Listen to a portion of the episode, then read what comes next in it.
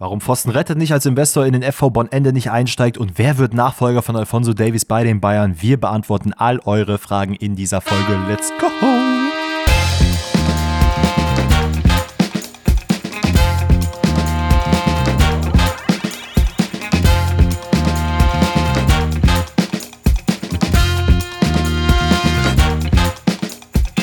Grüezi alle miteinander und herzlich willkommen zu einer neuen Episode Pfosten rettet. Heute an einem ganz entspannten Donnerstag. Denn Leute, es sind keine Spiele unter der Woche. Wir machen mal heute ein bisschen kalmer.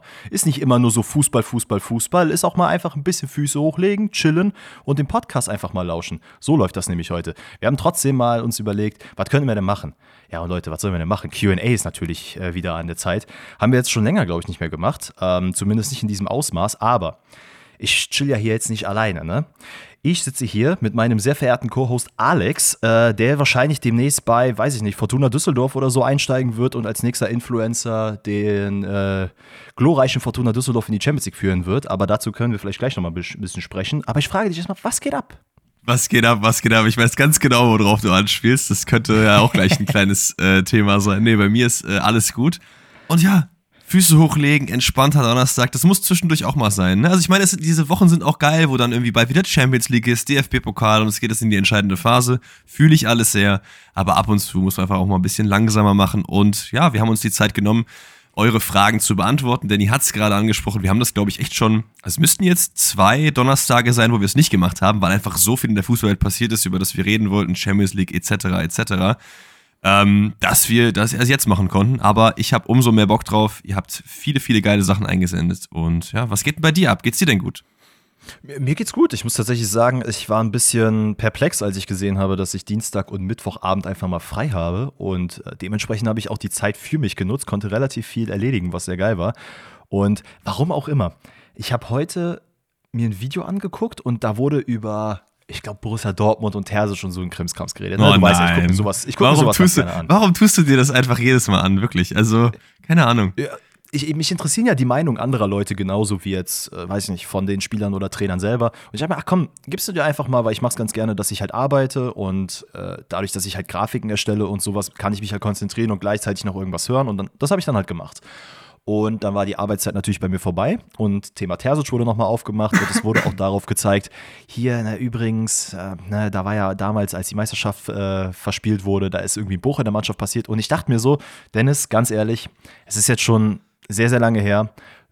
Also einfach nur für dich selber als Therapie. Schaust du dir jetzt nochmal die Highlights aus diesem Spiel an und das habe ich gerade gemacht. Dortmund Mainz, äh, das 2-2 am letzten Spieltag.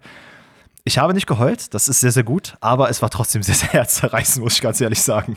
Ey, manchmal muss man sich einfach seinen Ängsten und äh, Fears und was bei sich einfach stellen. Das hast du in diesem Fall sehr, sehr gut getan. Ja, äh, ich muss sagen, ich habe mir noch nie zur Therapie irgendwie das Finale der Hope nochmal angeschaut oder irgendwas anderes in der Art und Weise. Fair. Einfach weil, weiß ich nicht, mu muss jetzt nicht unbedingt sein. Zumal, ich meine, das ist ja bei, beim Dortmund-Spiel nicht anders gewesen es hat sich einfach auch nicht richtig angefühlt. Es gibt so Sachen, die man gerne hätte, dass sie passieren im Fußballkosmos, mhm. wo man sich aber denkt, ja, okay, man spielt ja jetzt gegen Real Madrid als Heidenheim, klar, dass wir nicht gewinnen, so mäßig, ne? Ja, ja, aber klar. sowohl das Finale da Horm, wo Chelsea ja unter Mourinho wirklich die schlimmste aller Fußballtaktiken ausgepackt hat, hat sich für mich sehr, sehr un, unverdient angefühlt. Sowohl als auch wie die Dortmunder Meisterschaft, die nicht gekommen ist. Auch das mhm. hat sich als Bayern-Fan von meiner Seite aus ebenfalls sehr unverdient angefühlt.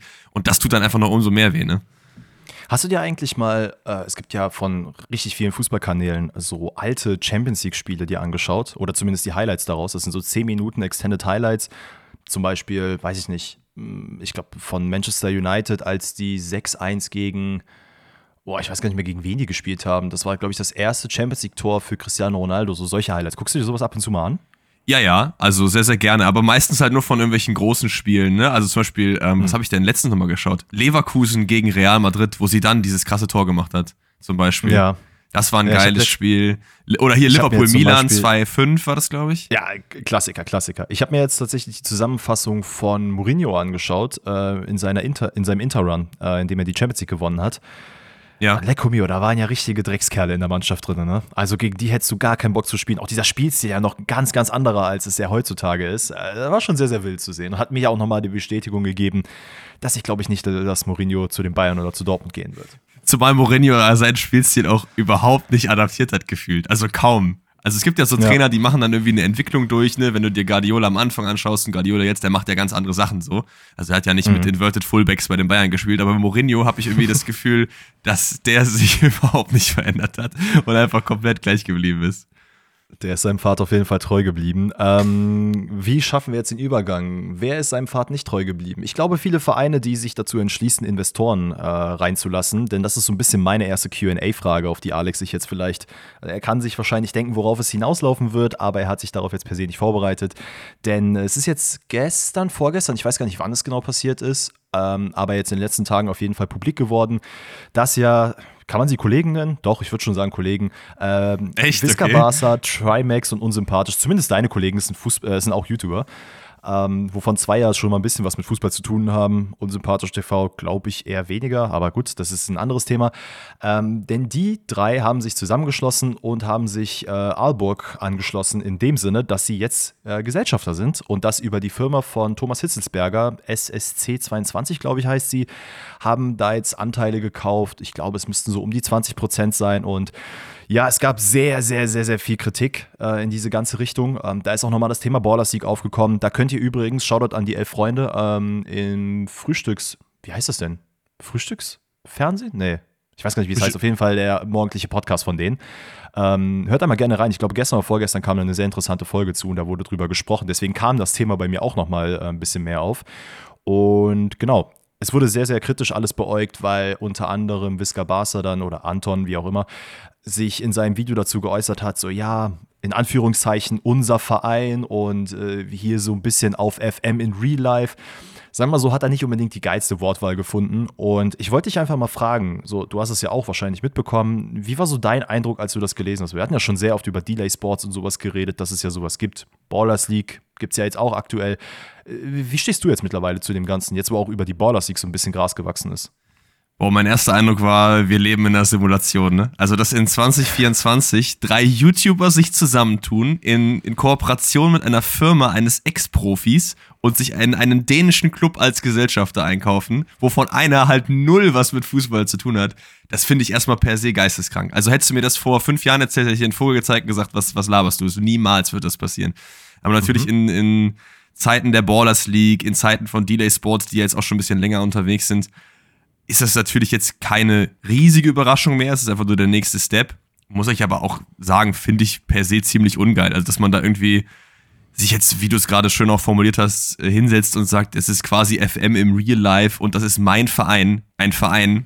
Ich kenne Anton nicht, ich kenne auch die anderen nicht, aber mit dem die bei Gott nichts zu tun hatten vorher. Also das ist einfach nur ein Verein gewesen, der sich halt wahrscheinlich finanziell und von der wirtschaftlichen Struktur ähm, einfach ergeben hat und nicht, weil man irgendwie auf den Verein Bock hatte. Und da sind wir wieder bei Investments, die nichts mit dem Fußball an sich zu tun haben. Und das ist mhm. einfach, ob es RB Leipzig ist, ob es Delay Sports ist oder ob es das ist, einfach extrem ungeil. Ich weiß, ich mache mir damit nicht die größten Freunde, wenn man auch jetzt zum Beispiel Delay Sports äh, also kritisiert. Aber ich, ich, ich finde, das ist irgendwo halt einfach Wettbewerbsverzerrung. So, klar, gibt es das in der Premier League auch in irgendeiner Form, aber ich finde es per se nicht so geil wenn man Bock hat, in Fußball reinzukommen, weil ich glaube auch Trimax ist ja jetzt auch nicht so krass drin in Fußball, soweit ich weiß, gibt es ganz, ganz viele andere Wege. Aber ich finde es auch, ich find's auch einfach wild von der wirtschaftlichen äh, Perspektive, dass da überhaupt genug mhm. Geld da ist, dass man das machen kann. So. Ja, also das, ich, ich will gar nicht wissen, was da für so rum, rumfliegen. Es ist geisteskrank wirklich. Wie sieht es denn bei dir aus? Weil ich kann, ich kann mir vorstellen, dass du nicht ganz so kritisch dem Ganzen gegenüberstehst, oder? Tatsächlich doch. Ähm, okay. Denn ich, als ich jetzt, wie gesagt, so ein paar Berichte auch dazu gelesen habe, habe ich schon verstanden, was der Hintergrund des Ganzen ist, weil offensichtlich ähm, ist es ja so, dass du dir berühmte Personen aus Deutschland in deinen Verein holst. Ähm, ich weiß jetzt nicht, ob Olburg wusste, ah ja, okay, alles klar, Visca Barca, Visca Barca vielleicht schon, Trimax und Insympath TV weiß ich jetzt nicht genau, aber du kriegst ja eine geisteskranke Reichweite mit diesen drei Leuten und Natürlich erhofft man sich so aus Marketingperspektive sehr, sehr viel Aufmerksamkeit und Publicity, was ja dann auch hm, überspitzt gesehen in irgendwelche, weiß ich nicht, sei es jetzt Trikotverkäufe äh, werden also steigern, dass das alles da reinfließt. Das kann ich schon verstehen. Ähm, du hast es angesprochen, es wird nicht daran liegen, dass einer der drei irgendwie jetzt äh, Albock äh, Bettwäsche hat zu Hause, sondern dass sie wahrscheinlich über Thomas Hitzelsberger dann eben da reingekommen sind und weil es sich eben finanziell ergeben hat was für mich halt nur so kritisch an dieser ganzen Sache ist, und das haben ja auch die Fans geäußert, die meinten, dass sie komplett nachvollziehen können, warum es Proteste in Deutschland gibt, weil man halt solche Sachen auch befürchtet hat. Und wir haben ja auch schon mal gesagt, das Grundkonzept Investoren ist an sich ja von der Idee her nichts Verkehrtes. Aber wovor ja alle Vereine Angst haben, ist, dass eben genau solche Sachen passieren, dass du Leute reinholst, die absolut nichts mit dem Fußball zu tun haben und halt versuchen, in irgendeiner Art und Weise das operative Geschäft zu beeinflussen. Das will ich den drei jetzt nicht unterstellen und das werden sie sicherlich auch nicht machen. Aber wenn man dann sieht, die durften bei der Taktikbesprechung mit dabei sein und reden dann so von Real Life FM, ich will gar nicht mit dem Finger jetzt per se auf die drei zeigen und sagen, du, du, du, das war nicht so gut. Ähm, wie gesagt, ich versuche es ein bisschen objektiv zu kritisieren. Aber ich muss halt sagen, ich finde es irgendwie nicht so geil unter dem Anbetracht, dass du halt einfach, ja, wirklich ein Real-Life-FM äh, gerade spielst und denkst, ah, okay, wir können hier ein bisschen Geld reinpumpen, wir machen den Verein groß und in den nächsten Jahren versuchen wir Europa anzugreifen, was ja auch eine Aussage war, wo ich mir halt dann wiederum denke, so, jo, das ist halt überspitzt gesehen nichts anderes als RB Ey. Leipzig und Co. Man, genau, ist es auch nicht. Man muss, man muss natürlich auch dann von der Seite betrachten, was die halt daraus haben wollen. Ne? Und wenn ein Investor generell in irgendeinen Verein geht, dann will er halt meistens finanziellen Return. Und ich glaube, die wollen natürlich auch einen, einen gewissen finanziellen Return, aber halt auch einfach Content. So. Und das ist halt jetzt ja, eine ganz andere, ganz andere Ebene, auf der man diese Investition halt betrachten muss. Es macht natürlich durchaus Sinn, von Clubperspektive das zu tun, also diesen Influencer-Markt irgendwie zu erobern. Es gibt ja auch hier, äh, wie heißt nochmal dieser, ich bin da gar nicht drin, dieser komische Energy Drink von KSI und Dings, der jetzt bei jedem Club Prime, Prime ne? Ja, mhm. das ist ja auch so ein Ding. Da holt man ja auch sich die Leute ran, sagt, ey, die haben riesen Reichweite, das macht unseren Club halt irgendwie größer. Aber ganz ehrlich, ob dann Visca Baska steht und sagt, ey, Alborg vor cool, oder ob das Marcel Davis ist bei Borussia Dortmund, ist für mich eins zu eins derselbe Vibe. Ist es einfach. Es ist einfach nur jemand, der Geld gibt, damit der Club zu mehr Erfolg führt. Und deswegen fällt es mir sehr schwer, darüber irgendwie hyped zu sein oder so. Auch wenn natürlich irgendwie cooler Content, Inside-Content rumkommt. Aber ich, ich glaube, es wäre einfach was komplett anderes, wenn jetzt ein Influencer hingehen würde, der irgendwie auch einen Trainerschein hat und sagt, ey, ich hab Bock, ich will eine Content-Reihe machen, ich werde jetzt U19-Trainer bei Wolfsburg. Das wäre mhm. ja viel cooler, finde ich. Weißt du, weil das nicht diesen, diesen finanziellen Background irgendwie hat. Weißt du, wie ich meine? Ja, also ich meine, wir müssen ja auch realistisch sein. Ne? Wir leben in 2024, wir leben in einer Welt, die sich unglaublich schnell fortbewegt und dass da Finanzielles an fast oberster Stelle steht, wenn nicht sogar an oberster Stelle, ist ja schon fast normal. Also ja, wenn jetzt natürlich die alten Hasen kommen und da würde ich uns beide jetzt noch nicht mit reinzählen, äh, dann werden Aussagen kommen, ja, der Fußball damals war anders und so. Ja, das war ja halt, aber er entwickelt sich auch weiter, genauso wie die Menschheit sich weiterentwickelt. Dementsprechend, ähm, ja, was ich noch dich also erstmal, wie gesagt, no, nochmal, ich will jetzt hier nicht scharf kritisieren gegen die drei persönlich oder so, das wollen wir beide nicht. Wir wollten es einfach nur nochmal aufmachen, weil es ja, glaube ich, doch sehr, sehr viele Leute mitbekommen haben. Und es ist natürlich aus Vereinsperspektive immer klug, wenn du dir Leute ranholst, mit denen du große Reichweite erreichst. Und bestes ja, Beispiel Prime, ich muss, ich muss ganz ehrlich sagen, ich bin weder KSI noch Logan Paul-Fan. Ich habe aber mir die Videos angeguckt, wie zum Beispiel dann Logan Paul auf Deutsch redet als ähm, Prime-Partner beziehungsweise Prime als Partner für Bayern München vorgestellt wurde. Das war schon lustig. Und natürlich siehst du dann überall eine Prime-Flasche und er selber macht es auch sehr, sehr gut, weil er jetzt, glaube ich, auch bei der WWE ähm, United States Champion ist und halt jedes Mal mit so einer Prime-Flasche rumläuft auf den größten Events. Das haben die halt rein aus Marketing- und BWL-Perspektive geisteskrank gut gemacht. Ähm, Absolut. Es so, ganz kurz, es hat sich sogar so weit erstreckt, dass ich tatsächlich jetzt auch letztens äh, im Kaufland war und Prime gesehen habe und dachte so, ach ganz ehrlich, ich will das mal probieren und wissen, ob das schmeckt. Ich meine, das ist ja äh, Monster und Gönnergy all over again. Die, das ist einfach nur dasselbe kopiert so.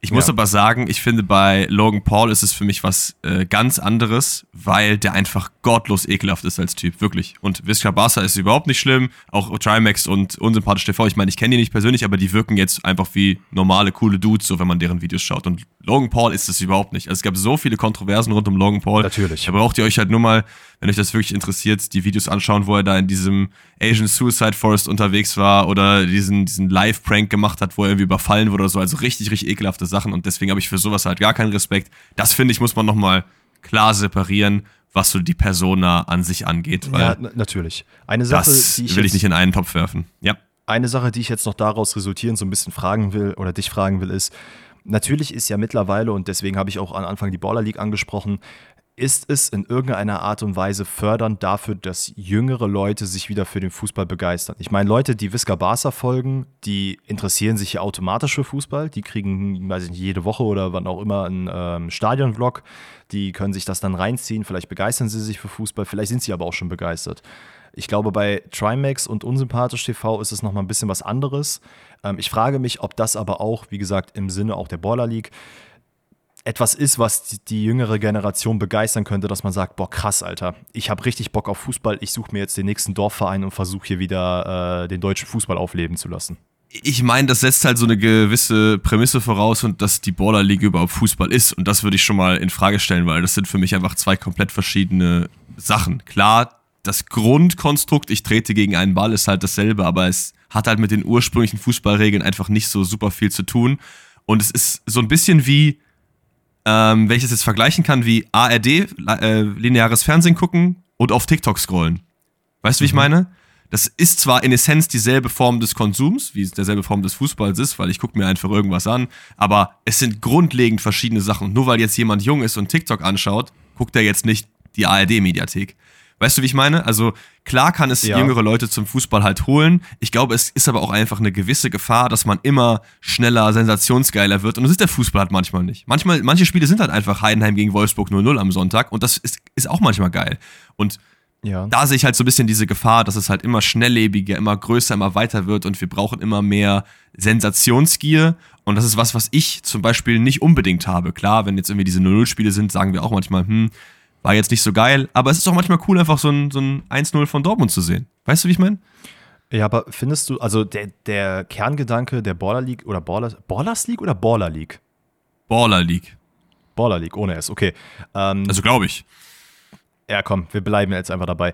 Äh, die Liga von Mats Hummels und Lukas Podolski, so, die soll ja schon so ein bisschen FIFA Street, Streetball-like sein, Back to the Roots. Wir wollen wieder Straßenfußball groß machen und ähm, es wird ja auch auf Twitch übertragen und so. Und äh, es ist jetzt nicht so, dass das die guten Samariter sind und euch zeigen wollen, ey, hier kriegt ihr alles umsonst. So, das ist jetzt nicht der Fall, aber das müssen wir jetzt nicht im Großen erklären. Aber es soll ja schon die jüngere Generation daran führen, dass man sich halt wieder sowas anschauen kann. Ähm, beispielhaft jetzt, wenn ich als, weiß ich nicht, 16-Jähriger, äh, ich möchte Fußball gucken, ich kann das aber nicht, weil meine Eltern überhaupt nicht Fußball begeistert sind, dann muss ich halt immer montags darauf warten, dass die äh, Highlights der Sportshow oder sonst wo äh, auf YouTube hochgeladen werden. Bei der Baller League hast du ja schon die Möglichkeit, äh, äh, also einfach auf Twitch zu gehen und dir das quasi umsonst anzuschauen. Deswegen meine ich halt, das stimmt, ich wollte wissen, das ob, das, ob das eben wirklich befürwortend dafür ist. Ich glaube, man muss es vielleicht nochmal separieren zwischen Visca Barca und Alborg und äh, Baller League. Ich glaube, das ist dann nochmal ein bisschen was anderes. Ja, voll, das sind ja ganz verschiedene Punkte. Ich, ich, ich, glaube einfach, dafür ist es halt zu unähnlich, dass, dass man da die Connection so krass, krass machen kann. Also wir haben ja selber auch schon öfter über die Baller League geredet und auch gesagt, das ist für uns eher dieser Hallenturnier-Vibe im, im Winter. Mhm. Ich, ich weiß es nicht. Ich, ich glaube auch, dass sehr, sehr viele Leute auch so sind, ey, ich bin schon Fußballfan und guck mir mal die Baller League an und dass wenige Leute gar keinen Fußball feiern, dann die Baller League schauen und dann Fußball feiern. Ich habe irgendwie das Gefühl, das ist nicht so ein Step by Step, der halt öfter passiert. Aber das ist jetzt nicht basierend auf irgendeiner Studie, sondern das ist einfach nur Bauchgefühl. Bauchgefühl sind auch, dass die Fragen wieder super waren und deswegen gehen wir jetzt weiter zur ersten Frage im Q&A und starten rein. Ganz ehrlich, ne, wir haben jetzt über ein bisschen niedergeschlagenes Thema geredet äh, Investoren und so weiter und so fort. Da bleiben wir direkt negativ, denn die Frage von Johann geht in Richtung Schalke 04 und äh, Johann fragt, wie ist eure Meinung zur aktuellen Schalke-Situation 3-0 gegen Magdeburg, Spieleransprache und so weiter und so fort. Ja, bei Schalke brennt mal wieder der Baum. Das ist nichts Neues. Oh, bei Schalke brennt der Baum wäre ja ein gottge gottlos geiler Podcast-Titel, als die Baum entlassen haben. Junge. Haben wir das nicht sogar damals gehabt? Nur haben nee. wir dann halt keine Folge über die zweite Liga gemacht. Aber ich weiß auf jeden Fall, du hast das mal in den Raum geworfen. Echt? Okay. Mhm. Ist mir nur, ist mir nur gerade eingefallen. Auch wild, dass Manuel Baum jetzt Analysen auf TikTok macht für, ähm, für hier die deutsche Vermögensberatung.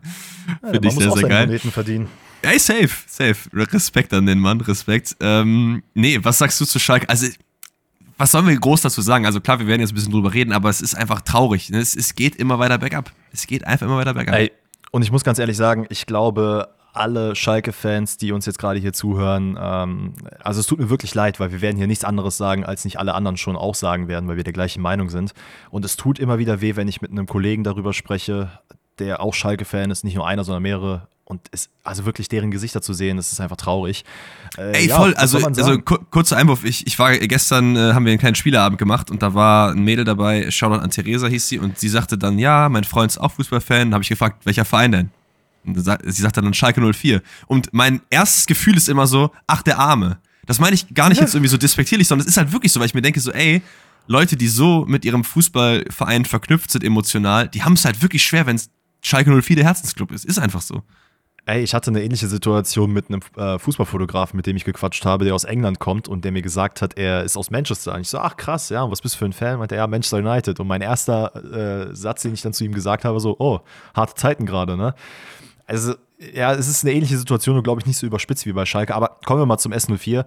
Äh, ja, 3-0 gegen Magdeburg war eine absolute Nullnummer. Also man wurde ja in der ersten Halbzeit richtig, richtig krass vorgeführt und in der zweiten Halbzeit hat der KSC, äh, der KSC, hat sich Magdeburg gesagt, ey, wir gehen mal ein bisschen auf äh, Sparflamme und chillen ein bisschen hier. Und auch da hat Schalke überhaupt nicht in die Spur gefunden. Und ey, also es deutet sich ja alles gerade sehr, sehr, sehr, sehr krass darauf hin, dass es nochmal äh, gerade von Fansicht aus äh, sehr, sehr unschöne Szenen geben äh, könnte. Ich wünsche natürlich nicht und ich hoffe es auch nicht, aber aktuell entwickelt sich alles in diese Richtung, wie wir das auch schon vor zwei Jahren, glaube ich, gesehen haben mit dem Arena-Ring. Ähm, alleine, dass wir nicht mehr wissen, wann es war, weil es so viele schlimme Sachen gab, die um Schalke ja. drumherum passiert sind, das zeigt doch einfach schon alles, ne? Das Problem ist halt, und wenn man sich halt die, also ich meine, Steini und Gamer Brother, schaut an die Jungs, äh, machen ja immer wieder regelmäßig Talks über Schalke und da steckt ja auch schon sehr viel Wahrheit da drin, dass auch einfach in dem Verein selber sehr viele Sachen falsch laufen, die gar nicht per se mit den Spielern zu tun haben oder mit dem Trainern, sondern halt eben die, äh, die Schicht dann oben drüber. Leute, die, wie ich gerade eben auch schon bei Allbock meinte, drinne sitzen, die eigentlich nichts mit dem Fußball zu tun haben. Ähm, haben wir ja vor kurzem, glaube ich, gesprochen. Ich weiß gar nicht, wer von denen da bei Trivago gearbeitet hat. Äh, der ist jetzt mit drinne. Dann äh, versuchst du Leute, die jetzt schon eine Kackarbeit gemacht haben, noch mehr Verantwortung zu geben, was auch nicht sinnvoll ist. Du setzt einen Kader zusammen, der halt nicht wirklich funktioniert. Du hast im Winter einen Chulinov verpflichtet, der äh, offensichtlich aktuell nicht mehr als eine Halbzeit spielen kann. Du hast einen, äh, ich glaube, Soppi heißt der, äh, aus boah, ich glaube, kam aus Bergamo, per Laie geholt, der also wirklich in jeden, jeglichen Medienblättern kritisiert wurde und äh, es heißt, dass er angeblich nicht das Level erreicht oder nicht das Level hat, dass er überhaupt in der Profiliga mitspielen kann. Den hat man verpflichtet, hat offensichtlich auch nur Luft für 45 Minuten. Man hat sich auf der Innenverteidigerposition überhaupt nicht verstärkt und ja, aktuell muss halt Ger äh, Gerards ein bisschen probieren, mit der Mannschaft ein Haus zu bauen und hat aber eigentlich nur Messer und Gabel und kriegt da nicht mehr hin es ist halt unglaublich schwer und auch diese Krisensitzungen. Geil. ist ja ein Fakt. Und er ist halt wirklich die ärmste Sau. Und dann diese Krisensitzung ist alles Ey. schön und gut, aber ich glaube auch sehr ja. viele Leute kotzt es halt einfach an, dass es dann immer heißt, ja, ja, wir haben Kacke gespielt. So, ja, das, das wissen wir ich, ich habe das auch. Gefühl, ich bei Dortmund-Spielern auch. Ich habe das Gefühl, dass auch dieses, die Mannschaft redet miteinander und es gab eine Reaktion und so, das wird halt auch vereinsintern gefühlt so als Marketingmäßiges genutzt. Etwas, was man nach mhm. draußen einfach sagen kann, damit die Fans sehen, ah, okay, es passiert ja doch was. Aber das Problem ist, was die Leute halt nicht sehen, ist, wenn du so oft sagst, ey, es gibt eine Reaktion, es wird besser, bla bla, und es wird nie besser. Irgendwann glaubt dir halt keiner mehr. Wer einmal lügt, dem glaubt man nicht. Das Sprichwort gibt's halt nicht umsonst so. Und du hast es gesagt, das einzige Positive, was ich aus dieser Situation mitnehmen würde, ist, dass über Gerards eigentlich keiner so richtig spricht, weil man erkannt hat, man, man erkannt hat, dass es nicht am Trainer liegt. Und das ist schon mal ein guter Step. Weil ich glaube, du kannst da gerade, du könntest da Pep Guardiola setzen, es wäre sowas von egal, es wird nicht funktionieren, würde es nicht. Das Problem ist halt nur da, gerade bei Schalke und wenn man sich so mal anschaut, wie die Vergangenheit äh, lief, dann, wenn es halt wirklich brennt, dann wird es am Ende doch auf den Trainer rübergeschoben. Und Na klar. wenn jetzt Karel Gerrits am Ende, weiß ich, ob er am Ende der Saison entlassen wird, ob er jetzt nochmal vielleicht nächste Woche nicht mehr Trainer ist, wir wissen es nicht. Aber das wäre dann wieder so ein Moment, wo man sagt, ja, der Trainer, der hat es halt nicht hinbekommen. Ne? Und Ey. wir vom Vorstand und Co., wir haben alles richtig gemacht. Ganz ehrlich, wir so wissen alle, man am Trainer festhalten ist schön und gut, aber es gibt einfach Sachen, Szenarien, wenn die passieren, musst du den Trainer entlassen. Wenn jetzt Dortmund am nächsten Spieltag gegen Heidenheim 7-0 verliert, dann ist Terzic raus. Egal wie gut es davor lief, außer man ist irgendwie in der CL unterwegs auf, und auf Platz 1, was weiß ich. Aber es sind einfach so Sachen, das überlebt kein Trainer. Und wenn jetzt Schalke irgendwie nochmal 5-0 gegen irgendwie, wer ist denn da unten drin, Braunschweig, Osnabrück verliert, dann wäre auch ein Geratz raus. Aber trotzdem finde ich, hat man erkannt, dass es eben nicht per se an ihm liegt, sondern eher an anderen Sachen. Ich glaube auch immer noch, dass Schalke kein Problem haben wird, die Liga zu halten. Also Das ist natürlich schon traurig, dass man darüber überhaupt, überhaupt nachdenken muss, aber am Ende wird man sicherlich auf 13, 14 irgendwie sowas um den Dreh landen. Wir haben gerade schon über Dortmund oder Trainer gesprochen, dann würde ich, glaube ich, nächste Frage mit abfrühstücken, wenn das für dich in Ordnung ist. Denn wir haben über Terzic geredet. Nächste Frage kommt von Marv. Er schreibt, glaubt ihr, es gibt für Edin Terzic noch die Chance, über den Sommer hinaus BVB-Trainer zu bleiben? Oder ist es Zeit für einen Top-Trainer, um endlich wieder in die Spur zu kommen? Erstmal danke, Marv, für diese Frage. Ich bin mir nicht so richtig sicher, ob man einen Top-Trainer bekommen kann, aber erstmal mhm. zur ersten Part der Frage. Edin Terzic, wir haben, glaube ich, privat schon drüber geredet, deswegen kenne ich deine Antwort. Im Sommer raus oder bleibt er? Er, also in meinen Augen muss er gehen. Er hätte schon im Winter gehen müssen. Und nochmal, ich betone es jedes Mal, ich liebe Edin Terzic. Ich finde super, dass er ein Fan ist und dass er aus der Kurve kommt, aber rein Dass man das immer dazu gesehen, sagen muss, ey. Ja, das muss man halt leider sagen, weil sonst denkt man, oh, der, hasst, der hasst Dortmund, der heißt Edin. Ähm, wie gesagt, in meinen Augen, rein sportlich gesehen, muss er aus, aus dem Verein verlassen. Ähm, ich glaube auch nicht, dass wenn es eine Nachfolge von Watz gegeben wird, dass man so lange an Edin Terzic festhalten wird, insofern er weitermachen würde. Dementsprechend, äh, nee, auf gar keinen Fall. Ähm, Sehe ich zumindest nicht. Und wenn es eine Chance geben sollte, ihn über den Sommer hinaus zu halten, und auch da, ich, also es wird sehr, sehr unwahrscheinlich sein, aber du müsstest halt die CL gewinnen. Dann könnte man darüber reden, dass man ihn vielleicht behält. Aber selbst da müsste sich eigentlich Dortmund auch mal wirklich hinsetzen und realisieren, so, ey, das war jetzt ein Run, der war jetzt ganz nett und so, aber das war jetzt eher so do or die. Also so ein bisschen, also ich, ich glaube, ich warte ganz kurz, ich habe es irgendwo, ich weiß gar nicht, wo ich es aufgeschnappt habe, den Begriff Hero Ball immer nur zu gucken, okay, wer von, irgendeiner wird schon irgendwas Geiles machen und damit gewinnt man dann Spiele weiß ich jetzt nicht, ob du damit die nächsten zehn Jahre fahren kannst, aber was sagst du? Ähm, ich glaube, es gibt durchaus das ein oder andere Szenario, wo Terzic im Sommer bleibt und man nicht die CL gewinnt. Ich meine, wenn man jetzt irgendwie doch noch einen guten Turnaround schafft, easy Platz 3 holt, weil man aus den verbleibenden, weiß ich nicht, elf Spielen irgendwie 30 Punkte holt oder so. Oder vielleicht irgendwie, weiß ich nicht, 27, irgendwie sowas um den Dreh wir alle kennen Recency Bias. Das, was in der jüngeren Vergangenheit passiert ist, das wiegt einfach am, am schwersten. Und wenn Dortmund dann so einen Run hinten raus startet, dann kann ich mir vorstellen, dass Dortmund eben, weil Terzic ja so gut passt, mit Fan aus der Kurve, bla bla bla, ihn da lässt. Ich bin trotzdem der Meinung, egal wie es läuft, Terzic im Sommer gehen, einvernehmlich, soll einen anderen Verein übernehmen. Vielleicht irgendwie sowas um, um Frankfurt, Stuttgart, so, wo ja auch vielleicht Plätze frei werden, eventuell. Äh, und dann holt Dortmund einen neuen Trainer. Ist es denn ein Top-Trainer, wie Marv sagt? Ja, also das, das Problem, ne, also Leute, wie Alex gerade meinte, wir haben es schon, äh, trans also wir haben es auch schon abseits vom Podcast äh, kurz besprochen. Ähm, mir fällt übrigens noch ein Szenario ein, weswegen Edin Terzic eventuell bleiben könnte. Er müsste eigentlich, glaube ich, nur vor der Südkurve stehen, einmal mitsingen. Und dann sollte er, glaube ich, auch noch mal ein Jahr verlängern. Und so eine, sollte, so, eine, so eine kleine Träne rollt ihm die Wange runter, wenn man die CL-Quali im Elfmeterschießen verpasst hat. oh, nee, aber ähm, neuen Trainer. Ja, es ist halt ein bisschen die blöde Situation, dass man sich natürlich jetzt Nuri Schein und Sven Bender geholt hat, denn ich glaube, man hat schon insgeheim sich gedacht, ey, wenn Edin nicht mehr ist, dann äh, eventuell der Nuri. Wenn der nicht mehr ist, okay. Also nicht mehr Trainer von Dortmund ist, sorry, äh, dass dann der Nuri Schein nachrückt. Und um ehrlich zu sein, bin ich mir nicht ganz sicher, ob das so the way to go ist. Andererseits, wenn man halt wirklich vernünftig ist und sich im Winter hingesetzt hat und gesagt hat, ey Edin, wir können hier gerne den Nuri holen, wir müssen ihm aber auch ein bisschen was anbieten. Ich glaube nicht, dass Nuri Sahin gesagt hat, ach, ich bin nur ein halbes Jahr Co-Trainer. Das ist gar kein Thema, das mache ich sehr, sehr gerne. Ähm, ich schmeiß einfach hier alles in der Türkei hin, was eigentlich viel, viel besser wäre und komme hier hin und mache Co-Trainer und nach einem halben Jahr, wenn Edin weg ist, bin ich auch weg. Wird nicht passieren. Ähm, sollte das aber der Fall sein, dass er irgendwie doch bleiben kann und eine Funktion findet. Mein Traum wäre halt wirklich Julian Nagelsmann nach der EM zu bekommen. Fände ich übelst geil, fände ich die Geschichte, fände ich nice. Rein spielerisch gesehen, glaube ich, kann er richtig viel bewegen. Äh, ich glaube, es kommt aber auch sehr darauf an, wer jetzt auf Joachim Watzke noch folgt. Ja, absolut. Nagelsmann wäre auch mein Traum für Dortmund, fände ich ultra geil, auch wegen der Storyline gegen dann die Bayern, dass es auch so eine kleine Rivalität auf der Trainerposition gibt. Ähm, wäre natürlich krass, wenn Tuchel geblieben wäre, weil hättest du seinen Nachfolger gegen Nagelsmann gehabt. Das wäre auch geil, aber das wird das ja krank. dementsprechend nicht passieren. Ich Danke, kann mir auch gut vorstellen, dass es nicht Nagelsmann wird, sondern einer aus dem Regal darunter und das wäre in dem Fall dann Nuri Shahin. Deswegen finde ich, hat man sich so ein bisschen ins eigene Fleisch geschnitten, als man ihn als Co-Trainer geholt hat. Weiß nicht, ob das der schlauste Move war. Man hat sich, glaube ich, damals irgendwie ein bisschen mehr erhofft. Ich muss aber ehrlich gesagt sagen, ich habe ihn jetzt in der Türkei auch überhaupt nicht beobachtet, deswegen weiß ich nicht, inwiefern er das Potenzial hat, sofort als Cheftrainer bei Dortmund noch Anklang zu finden. Keine Ahnung ja, es wird auf jeden Fall spannend sein. Ich glaube aber auch, Terzic, die Chance, dass er bleibt, würde ich mal unter 10% äh, kategorisieren und ansonsten ist er raus. Ganz, ganz kurz, einfach nur so, weil mir der gerade der Name einfällt und ich es irgendwie geil finde. Hürzeler?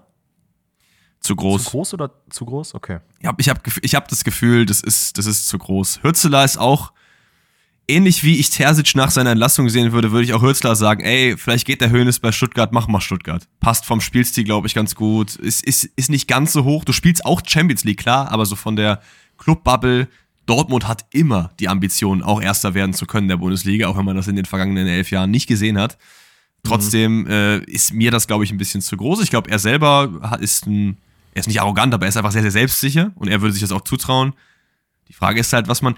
Das Ding ist, du hast eigentlich recht, weil ob Hürzeler oder Schein ist nicht so ein großer Unterschied, ne?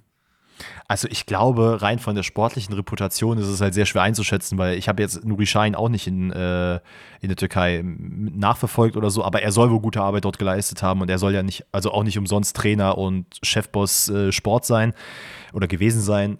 Das hat ja auch schon seine Gründe. Aber es ist halt, glaube ich, nochmal ein anderes Parkett, ob du in Deutschland Trainer bist oder halt in der Türkei. Jetzt nicht sagen, dass die Türkei äh, in irgendeiner Art und Weise mit der zweiten Liga zu vergleichen ist, aber ich glaube, das ist schon nochmal was anderes. Und Hürzeler, gerade bei St. Pauli, hat ja schon sehr, sehr viele Emotionen auch dort. Ähm, der würde das auch kennen. Ja. Ich, ich habe halt nur ein bisschen Schiss, gerade bei diesen jüngeren Trainern, die jetzt alle aufkommen, dass die halt sehr, sehr schnell verbrennen. Weil sie also Hürzeler ist älter als Nagelsmann, oder? Ist er das? Der ist doch auch noch unglaublich jung, oder nicht? Hürzeler. Oh nee, Hüssler ist 31. 31. Nagelsmann müsste 34 sein, oder? Aber weißt du, was ich meine? Dass du halt einfach. Oh, 36. Sagst, ah, der, ist, der ist krass, den packen wir jetzt hier rein und der wird Top-Trainer und dann wird das halt nicht, weil das vielleicht doch ein Schritt zu hoch war. Ja. Dann fände ich es halt sehr, sehr schade. Ganz ehrlich, Hützler soll bei Pauli bleiben, Pauli soll aufsteigen. Ich habe einfach nur Bock, diesen Mann in der Bundesliga zu sehen. Fertig. Auf jeden Fall. Wir haben gerade über Dortmunds Ambitionen gesprochen. Nächste Frage kommt von RBL Forever. Um welchen Verein es da geht, könnt ihr jetzt raten. Es ist richtig, es ist Red Bull Lüdenscheid. Und zwar fragt er, wie lange glaubt ihr, dauert es, bis RB Leipzig die Champions League gewinnt, also ich meine, wenn wir mathematisch rangehen, dann wird es irgendwann passieren, solange es halt die Champions League gibt. Ob es dann in 5000 Jahren ist oder in fünf, ist natürlich die Frage. Glaubst du, dass wir erleben werden, dass Leipzig eine Champions League gewinnt? Ich glaube tatsächlich nicht. Ähm, oh. man, man möge jetzt so ein bisschen auf PSG achten, ähm, denn da ich will nicht sagen, dass das Konzept gleich ist, aber schon ähnlich. Äh, vielleicht mit ein bisschen mehr Fußballexpertise auf den äh, Chefetagen. Aber ich glaube, Leipzig wird nicht aus diesem Trott aktuell rauskommen, dass man äh, sehr, sehr junge und sehr, sehr starke Spieler auch verpflichten kann, sie sogar noch krasser machen kann. Aber äh, diese, die, die Paulsens und Orbans dieser Welt, die halt dann auch die nötige Erfahrung bringen, dass du halt mal eine Champions League gewinnen kannst, ich glaube, da wird Leipzig nur sehr, sehr schwer rauskommen und dementsprechend sehe ich halt nicht, dass sie die Champions League gewinnen, weil dann haben wir nämlich sehr oft diese Szenarien, die, und es tut mir auch da leid, dass wir ihn immer als Beispiel nehmen, aber so die Xavi Simmons dieser Welt, die dann halt zu Leipzig kommen, die dann quengeln, wenn sie dann einmal gegen einen Antonio Rüdiger auflaufen und der einfach nur stehen bleibt. Weiß ich nicht, da, da fehlt mir dann einfach so ein bisschen dieser Biss und diese, diese mhm. Erfahrung, mhm. dass in irgendeiner Art und Weise RB dann noch groß was holen wird. Wie siehst du das? Gut, ich meine, ich mein, das ist ja was, was du auf jeden Fall relativ easy beheben kannst, indem du einfach deine Transferpolitik änderst. Ne? Du machst jetzt einfach noch fünf Jahre lang diese Talentschiene, versuchst ein paar davon auch fest zu verpflichten, zu halten, dann für sehr viel Geld zu verkaufen und dann schwenkst du auf einmal radikal um und holst dir Weltklasse-Spieler. Da könntest du dadurch dagegen entwickeln. Aber, und das ist so meine fußballromantische Meinung, glaube ich auch nein. Also zumindest in den nächsten 100 Jahren nicht ähm, weil ich einfach glaube, dass mehr dazu gehört, als super gute Spieler auf jeder Position zu haben. Du brauchst einfach sowas, was den Verein umgibt, so eine gewisse Heritage, so eine gewisse, wir sehen es bei Real Madrid, die einfach diese Gewinnermentalität haben, egal wen du da mhm. hinsetzt. Leute, die zu Real Madrid kommen, die kriegen das irgendwie eingeflößt und haben das dann einfach nicht auf demselben Level, aber schon ähnlich würde ich dem FC Bayern auch irgendwo zuschreiben. Auch wenn wir das jetzt diese Saison nicht so viel gesehen haben, aber wir haben auf jeden Fall Saisons gesehen, da war das so.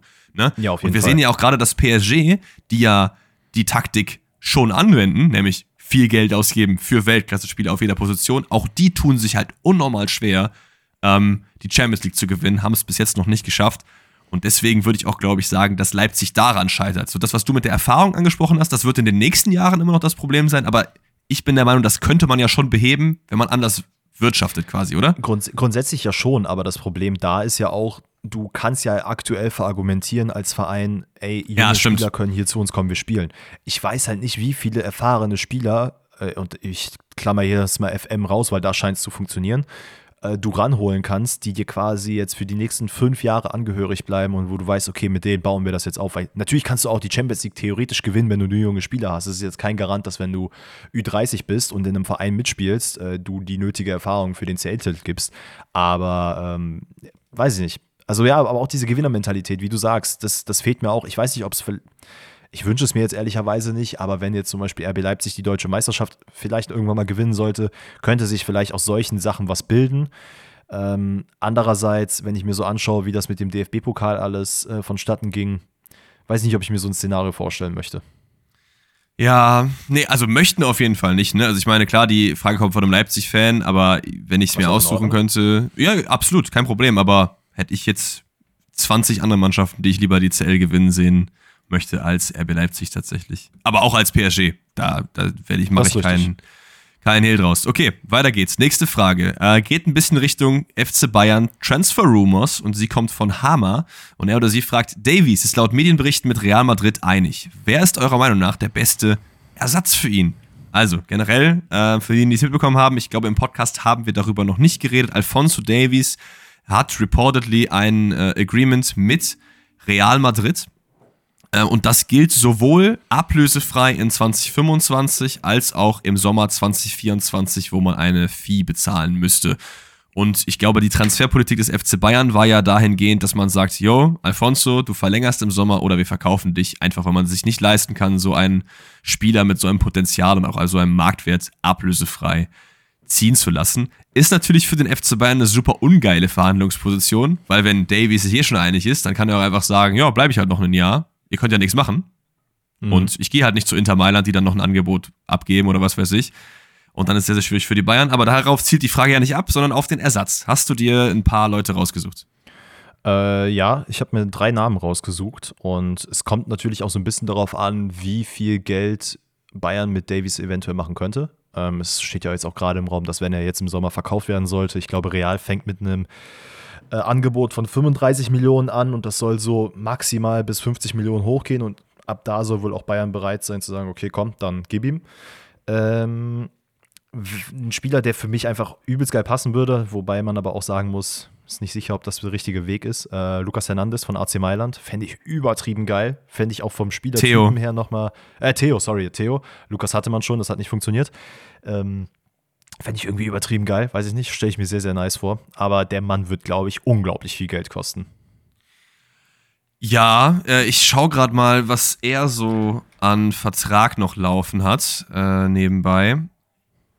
Also ich, ich, ich glaube, die kann man eins zu eins tauschen. Also wenn ich mir das jetzt hier so angucke.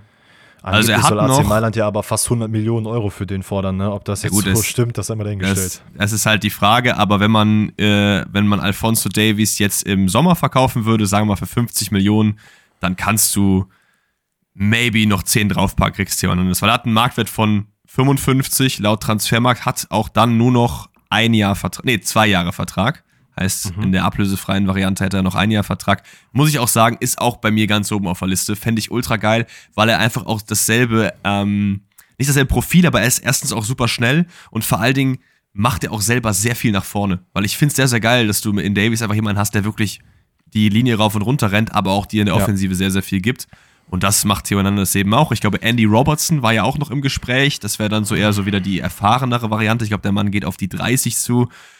Muss ich aber auch sagen, hm, würde ich eher mit Theo gehen. Ich weiß nicht, wer sind deine anderen beiden Namen? Hm, also erstmal, ich bin deiner Meinung, ich würde ihn auch nicht holen. Äh, meine beiden anderen Namen, ich weiß nicht wieso, ich könnte mir irgendwie vorstellen, dass man an David Raum im Sommer dran sein wird. Äh, ist jetzt nicht eins zu eins genau das Profil wie Alfonso Davis, aber auch jemand, der sehr schnell nach vorne arbeiten kann, der auch über Flanken sehr gut kann.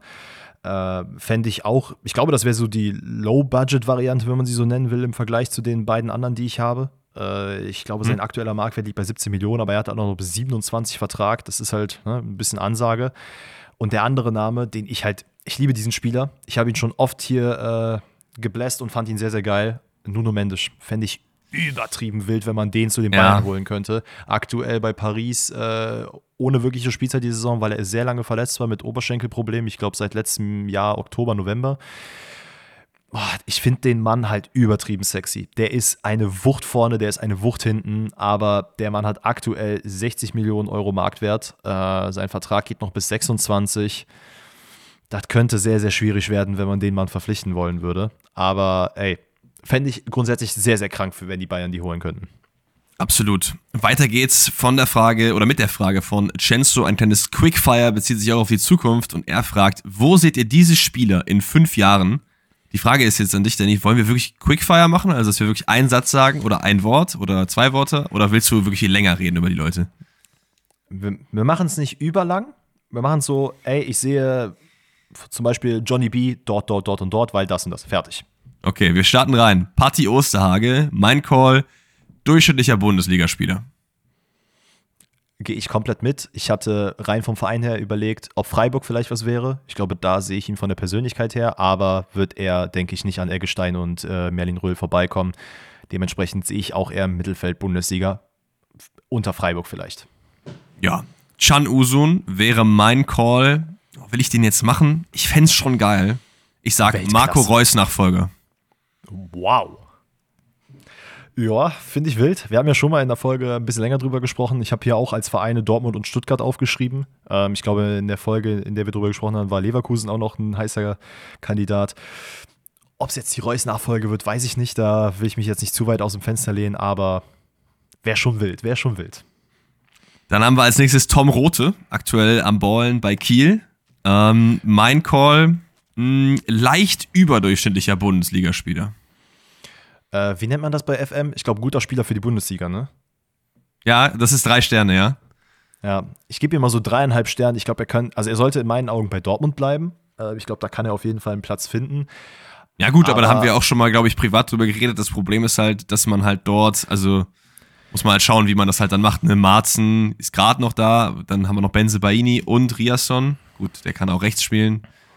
Ja, natürlich. Ja. Also ich finde grundsätzlich, also ich sehe ihn jetzt ehrlicherweise auch nicht so auf diesem High-Level, dass er jetzt, äh, weiß ich nicht, irgendwann mal ein Kandidat für die Bayern sein wird.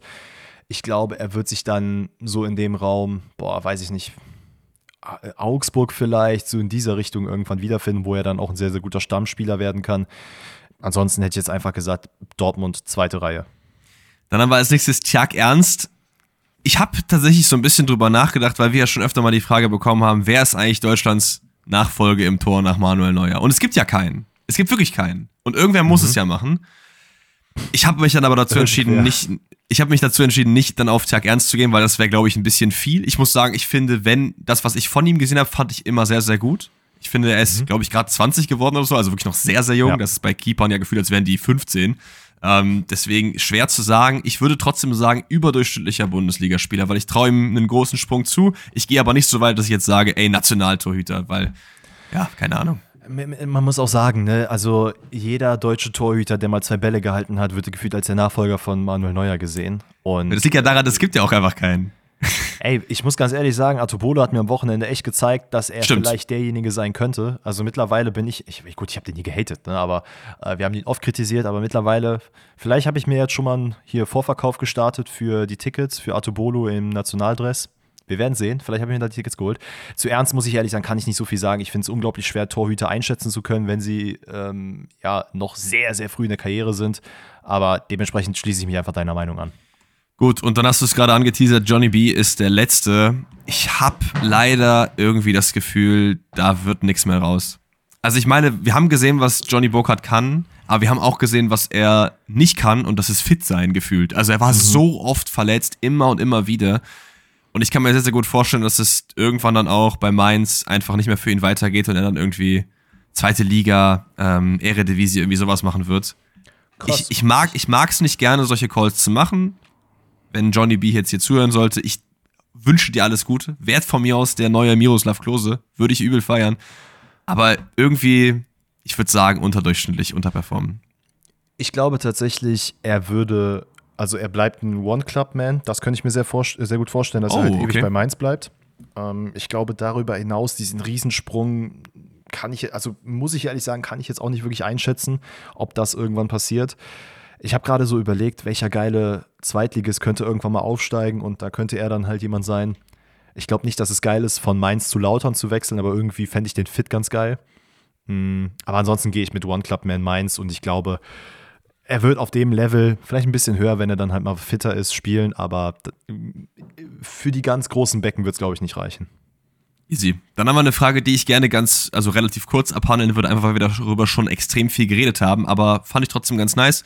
Hölle fragt, glaubt ihr, die DFL wird erneut einen Investorendeal versuchen durchzusetzen? Wie gesagt, Spoiler Alert, es wird jetzt hier keine 30-Minuten-Folge, warum das jetzt passieren wird oder eben nicht, sondern wir werden einfach, glaube ich, nur kurz unsere Meinung abgeben. Ich glaube, dass das passiert, ist unausweichlich irgendwann, dass es einen Investor gibt. Also ich glaube, früher oder später wird es passieren. Die Frage ist nur, zu welchen Konditionen. Und ich glaube, es wird erstmal ein bisschen dauern, bis das wieder angestoßen wird. Und die DFL wird sich dann sehr, sehr genau überlegen, was da in dem Paket drinsteht und was nicht drinsteht. Weil man hat gesehen, die Fans haben absolut keinen Bock darauf, auch wenn Geschäftsführer XY und was weiß ich immer wieder so reden, dass es ja nur die Ultras sind, die das nicht wollten und alle anderen wären ja voll fein damit gewesen. Dem ist nicht so. Ähm, ja, ich glaube, es, es, es wird passieren, aber vielleicht zu etwas anderen Konditionen und auf jeden Fall mit ein bisschen mehr Sicherheit für die Fans, dass es nicht zu einer Spieltagszerstückelung kommt, dass es nicht zu, äh, weiß ich nicht, der, der Pornhub-Bundesliga kommt, wie wir ja schon öfter gehört haben, ähm, sondern dass es wirklich einfach nur bei diesen ja, TV-Einnahmen bleibt. Ich, ich, denke, ich denke auch, es ist eigentlich äh, unumgänglich, dass die DFL das nochmal probieren wird. Aber wenn die DFL smart ist, dann wird sie sich jetzt zumindest ein bisschen Zeit lassen. Und wenn sie das nochmal lostreten sollte, dann auf jeden Fall deutlich, deutlich transparenter und deutlich enger mit den, mit den Fans. Und nicht nur mit den Ultras, sondern mit allen Fans.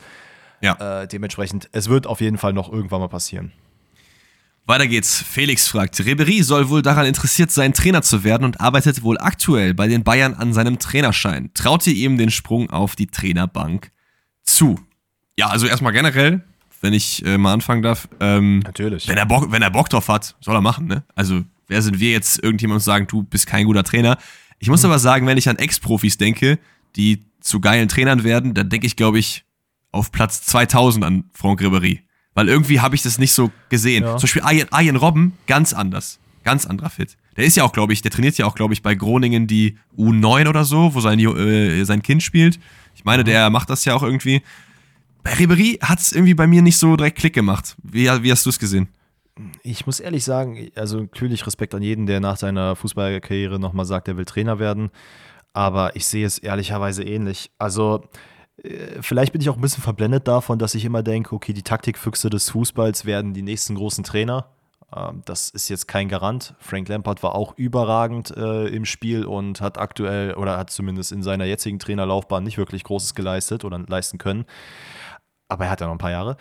Dementsprechend, ich kann es sehr schwer einschätzen. Ich habe irgendwie eher die Wahrnehmung von Ribery, vielleicht ein bisschen hitzköpfig zu sein, äh, also gerade während seiner Spiele und dass es dann am Ende vielleicht auf der Trainerbank nicht unbedingt der, ja, die beste Eigenschaft sein könnte. Aber ey, vielleicht reden wir auch in fünf Jahren darüber, dass wir Pep Guardiola, Jürgen Klopp und Franck Ribéry in einen Topf werfen. Who knows?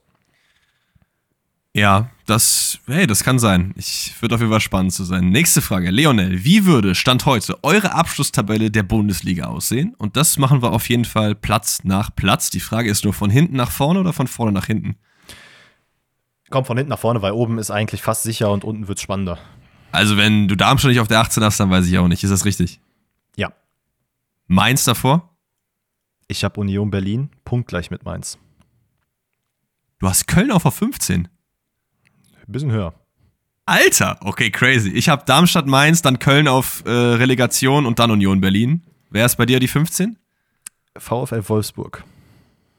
Oh mein ich glaube, die halt, Gott. Ich glaube, ich habe tatsächlich ähm, über einen Tabellenrechner einfach mal die Ergebnisse eingetippt, die ich mir so denke für die nächste Zeit, wo ich mir aus dem Bauchgefühl gesagt habe, ah komm, das gewinnen die, das gewinnen sie nicht. Und ich musste ganz ehrlich einmal drauf gucken und dachte mir so, ach du Kacke, Alter, Wolfsburg steht bei mir einfach auf Platz 17 gerade. Die muss ich dann wieder ein bisschen hochpushen, weil ich glaube nicht, dass sie absteigen. Aber ich glaube, man wird an Kovac festhalten bis zum Ende der Saison und dann realisieren, ja, das war eine absolute Kackidee. Äh, vielleicht hätten wir mal vorher eingreifen sollen. Natürlich wünsche ich mir, dass Kovac seinen Job behält an sich, aber naja, Platz 15 bei mir VfL Wolfsburg. 14 habe ich dann Bochum. Ich glaube, wir werden da relativ komfortabel sein, nichts mit Abstiegskampf zu tun haben. Da hast du dann Köln oder was? Nein, ich habe nach den Ergebnissen, die ich eingetippt habe, die eigentlich vollkommen fein sind, habe ich echt eine wilde Platzierung. Die wird niemals so aufgehen, glaube ich, aber bei mir Platz 14 äh, Gladbach. Jo, was? Okay. Ich habe dann auf der 13 Heidenheim. Ich glaube einfach, die überperformen halt gerade so ein bisschen, werden trotzdem eine super solide Saison spielen, aber ich glaube, höher wird es für die nicht gehen. Ja, bei mir ist es Köln. Okay, ja, irgendwann mussten die kommen. Bei mir ist dann die 12 Freiburg. 12 ist Freiburg bei dir, krass. Bei mir Augsburg. Ja, dann habe ich Gladbach auf der 11, Augsburg auf der 10 und Wolfsburg auf der 3. Bei mir ist. Äh, auf der 3 sage ich, auf der 9. Junge, ich kann bei nicht mir rechnen. ist auf der 11 Hoffenheim, auf der 10 Bremen. Junge, how the fuck ist Bochum so weit hochgekommen auf Platz Junge, 9? was? Du hast Bochum auf der 9. Okay, ja, was 8? Äh, Heidenheim. Also sorry, also wenn wir, wenn wir einen Abstimmung machen, was realistischer ist, save Mainz. Also Ja, da- natürlich, aber was soll ich denn machen? Ganz ehrlich, als ob Heidenheim jetzt so unrealistisch ist, dass die da oben auf Platz 80 festsetzen würden. schon irgendwie, habe ich Komm, weißt du was? Gefühl. Ganz Naja, ehrlich, ich mach's anders. Ich mach's anders. 11, 11 Hoffenheim, 10 Bochum, 9 Bremen und 8 Heidenheim. So, dabei bleibe ich aber. gut. Ich habe Hoffenheim auf der 8 und dann auf der 7 Europa Conference League Platz ist bei mir Werder Bremen. Ich glaube, von den Teams, die da noch drum rumspielen, sehe ich die einfach aktuell am stärksten. Deswegen Bremen auf der 7. Bei mir ist es SC Freiburg. Irgendwie wurschteln die sich da noch rein. Gut, und dann oben, ich glaube, die, die Top 6 können wir dann relativ runterrattern. Ich habe Sechster ist Frankfurt, Fünfter ist Leipzig, Vierter ist Stuttgart und Edin Terzic, der alte Fuchs, bringt Borussia Dortmund auf die 3, dann die Bayern und dann Leverkusen. Ja, äh, habe ich ähnlich, nur bei mir ist es Eintracht Frankfurt auf die 6, Leipzig auf die 5, Dortmund auf die 4, nur ein Punkt vor Leipzig. Stuttgart äh, auf Platz 3, sehr komfortabel, vor Dortmund und dann Bayern und dann Leverkusen auf der 1. Ey, also oben, wie du richtig gesagt hast, ist es ja relativ ähnlich gewesen. Bin ich mal gespannt, wie die Leute das finden, was du da zusammen gebraut hast. Also, weiß ich Wo- jetzt nicht. Bochum-Fans und Heidenheim-Fans, seid stark, wir schaffen das. Wundervoll. So, äh, wir haben mal wieder ein kleines äh, Vergleichs-Quickfire. Kommt von der lieben Emma und Emma schreibt: Real Madrid 2015 versus Manchester City 2024. Ich habe die Elfs aufgeschrieben und du musst mir einfach nur sagen, wen du präferierst. Wir starten rein im Tor. Kayla Navas gegen Ederson. Ich dachte, ich wollte gerade Cassias reinschreien, aber das ist ein bisschen eine andere Zeit gewesen. Ka Casillas. Äh, boah. Hatte keiner jeder- so viel zu tun? Für in mich der Ederson. Ich habe Gefühl, ich habe auch das Gefühl, genau wie du es gesagt hast, dass Kayla Navas einfach wenig zu tun hatte. Auch sehr, sehr kleiner Keeper. Trotzdem auch relativ underrated. Auch einer der besten südamerikanischen Keeper aller Zeiten. Ich bin auch nicht der größte Ederson-Fan, aber ich würde schon Ederson nehmen. Ich würde, glaube ich, auch Ederson nehmen mit dem kleinen Disclaimer, dass ich mir auch denke, ich persönlich bin kein Fan von dem, weil der Mann macht mir zu viele Böcke. Also wirklich zu viele große Böcke. Äh, ich glaube jetzt sogar auch im Spiel gegen Leeds auch wieder ein. Ist auch egal. Für, aber Ederson ist es, ja. Gut, dann habe ich versucht, die beiden Mannschaften auf Teufel komm raus in eine 4-3-3 zu pressen, was natürlich mit City nicht so viel Sinn macht, aber einfach der Vergleichbarkeit geschuldet ist. Wir haben Joschko Guardiol auf Linksverteidiger gegen Marcelo. Ich glaube, das ist kein, kein Problem. Marcelo all the way. Wundervoll. Dann haben wir zwei IVs ähm, in City, Diaz und Stones gegen zwei IVs bei Real, Pepe und Ramos. Auch für mich da Pepe und Ramos. Wobei, ja, doch, Pepe und Ramos. Also da hinten kommt nichts vorbei. I mean, man kann drüber reden, ob man Ruben Diaz über Pepe stellt. Ja, weil fair. ich glaube, sehr, sehr oft hat man halt dieses Nostalgie-Ding, worüber wir schon oft geredet haben, aber ich würde auch, glaube ich, Pepe Ramos, das ist einfach ekliges Pairing in der IV. Mhm. Rechtsverteidiger Carvajal gegen Walker ist für mich relativ klar Walker. Ich glaube, Carvajal auch underrated, aber ich finde Walker einfach besser. ja, gibt mir auch irgendwie ein bisschen mehr als Spieler. So, Ja, und ich ich glaube, im Mittelfeld, Mittelfeld können wir uns einfach drei aussuchen von den sechs, die ich jetzt vorlese. Wir haben Kroos, Casemiro, Modric auf der einen Seite und De Bruyne, Rodri und Bernardo Silva als offensiven Achter auf der anderen Seite. Äh, gib mir mal deine Calls. Kroos, Rodri, De Bruyne. Oh, okay, krass. Ganz Boah, ich ehrlich, glaube- De, De, Bruyne, De Bruyne ist der beste Premier League Mittelfeldspieler aller Zeiten. Und Modric Ja. ist es nicht in La Liga. Das ist für mich der Call zwischen den beiden. Und Casemiro, um fair zu sein, damals war Casemiro big, der hat großen modischen Rücken freigehalten, aber ich habe halt zu sehr das Image von heutigem Casemiro im Kopf und der Ja, ist halt ist wirklich true. nicht gut unterwegs. Deswegen wäre das mein Call. Ich gehe, glaube ich, einfach. Also, ich meine, Modric hat nicht umsonst einen Ballon d'Or auch gewonnen. Der Typ ist halt wirklich ein Ja. Baller seit, weiß ich nicht, wie alt ist er jetzt mittlerweile? 56 oder so. Äh, dementsprechend gehe ich rein mit Groß Modric und ich liebe zwar Rodri, aber ich gehe mit Kevin De Bruyne rein. Oh, ist halt sehr offensiv, okay. Das ist mir, das ist mir Ähm, Latte. Und dann haben wir vorne Cristiano Ronaldo auf links versus Jack Grealish auf links. Junge, Jack Grealish kann komplett einpacken. Ich wollte gerade sagen, Jay. Dann haben wir auf rechts Foden gegen Bale. Junge, auch da, ganz ehrlich, Bale in seiner Prime, da machst du nichts gegen. Also Absolut nix. Da machst du gar nichts. Ich weiß nicht, ob es kontrovers ist, aber ich nehme auf jeden Fall Haaland über Benzema. Sorry. Ja, Benzema hat schon krank geballt, aber bei Haaland hast du halt auch noch einfach jetzt schon so eine Maschine und weißt, okay, da kommt auch die nächsten paar Jahre noch was. Ja, komm, ich auch mit Haaland. Das heißt, meine Elf ist Ederson, dann haben wir Marcelo links, äh, in der Mitte Pepe Ramos, dann rechts Walker, in der Mitte dann Rodri auf A6 vor, hinter Kroos und De Bruyne und vorne Ronaldo, Haaland und Bale. Du hast es eigentlich fast genauso, nur das Mittelfeld ein bisschen anders. Glaube ich, haben wir uns eigentlich relativ gut durchgearbeitet. So, und jetzt gucke ich hier gerade nochmal durch, ob ich noch eine Frage überlesen habe. Ich habe noch eine Frage, tatsächlich. Ah. Wir haben euch nämlich in Spotify die Frage gestellt und das in Bezug auf das äh, Spiel Dortmund gegen Hoffenheim, doch, Dortmund gegen Hoffenheim war es, ähm, ob denn das Handspiel in Anführungszeichen von Grilic ah. tatsächlich ah. ein Handspiel war oder nicht. Und Leute, ey, das ist wirklich der absolute Wahnsinn. So unstimmig wie Alex und ich uns waren, so seid ihr es genauso. Tatsächlich sagen 43 Prozent, es ist ein klares Handspiel, aber mit 33 Prozent sagen auch sehr viele, boah, boah, Leute, wisst ihr was, das ist ganz schön schwer zu sagen. Und 23 Prozent sagen, naja, das ist regelkonform gewesen. Also sehr, sehr weit gespreadet. Ähm, ist ja genau, was ich dir damals auch gesagt habe, ne? dass das halt einfach die Leute sehr, sehr unterschiedlich sehen werden. Und das damals, war auch so. Das war vor drei Tagen. Gut, es ist trotzdem in der Vergangenheit, ne? Aber okay. trotzdem, wenn, wenn äh, einer von uns gewinnen müsste in dieser Diskussion, dann wärst es ja trotzdem du, weil 43% sagen klares Handspiel. Ja, wir hätten eigentlich mal, das müssen wir mal für die nächste Saison anpeilen, wenn wir äh, Meinungsverschiedenheiten haben und dann QA starten oder eine Umfrage, dass wir da mal werten, wer denn am Ende der Gewinner ist der Umfragen. Das machen wir in der nächsten Saison. Ich habe gerade so überlegt, wir könnten auch einfach dann so Umfragen machen, so wie wer hat die schöneren Augen oder so. oder wer hat, wer hat mehr Ahnung von Fußball? Das fände ich auch wild. Ich glaube, das äh, würde wahrscheinlich eher zu deinen Gunsten ausfallen. Aber mal gucken. Ähm, eine Frage haben wir noch, die habe ich nämlich überlesen und die kommt vom Jerome und auch von ganz vielen anderen Leuten. Wir haben uns entschieden, dass wir die einfach mal mit reinnehmen, weil wir das echt oft gefragt wurden. Jerome fragt, wie sieht eigentlich euer Setup aus? Ich wollte gerne selber einen Podcast anfangen. Habt ihr da irgendwelche Tipps für mich?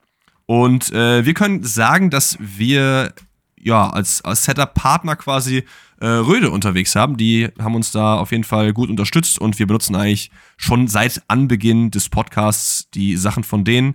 Ich kann dir als Tipp mitgeben, wenn du Podcast-Mikros brauchst oder wenn ihr generell Mikros braucht, um äh, Sachen aufzunehmen und nicht viel Geld zur Verfügung habt, die Podmics von Rode sind wirklich super. Die benutzen wir seit Tag 1 äh, und die haben uns auf dem Weg immer begleitet. Ansonsten haben wir die in ein kleines Mischpult gefiltert und das dann in Audacity, das ist so ein Programm auf, also so ein Free-Programm auf dem, auf dem PC, das kann man damit eigentlich relativ easy aufnehmen. Das so als kleinen Tipp. Und ansonsten der größte Tipp generell, wie beim Podcast, ähm, wie mit allem im Leben, wenn ihr was machen wollt, fangt einfach an. Egal wie Müll es am Anfang sein scheint, irgendwann wird man besser. Wenn ich heute mein erstes Video auf TikTok sehe, was ich by the way mal löschen wollte, äh, sollte, ja. dann, dann äh, kotze ich, ja, wirklich. Aber ich lasse es da. Es gehört ja auch zu mir und zu meiner Reise. Also fangt einfach an mit den Sachen, äh, ja. die ihr anfangen wollt. Ich glaube, das siehst du genauso. Ich, ich sehe es genauso, ähm, auch vielleicht, um das nochmal zu verdeutlichen. Wir haben auch, ähm, bevor wir jetzt mit, also erstmal Shoutout an Hyperactive und an Röde, dass wir halt überhaupt jetzt mit denen zusammenarbeiten können und dass sie uns jetzt nochmal unser yes. Setup ein bisschen aufgestockt haben.